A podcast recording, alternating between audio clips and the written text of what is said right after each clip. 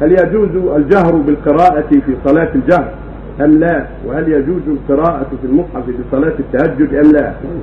هل تجوز هل يجوز الجهر بالقراءة في صلاة التهجد أم لا؟ وهل يجوز القراءة في المصحف بصلاة التهجد أم لا؟ أفضل أفضل الجهر أفضل لأنه ينشط يطلب المعاش ويغرب الشيطان وينفع المستمع فالأفضل له جهر في صلاة التهجد في الليل هذا هو الأفضل ولا بأس أن يقرأ في المصحف إلا إذا كان حوله نيام يشق عليهم خفض صوته حتى لا يشغلهم وحتى لا يؤذيهم ويؤذيهم.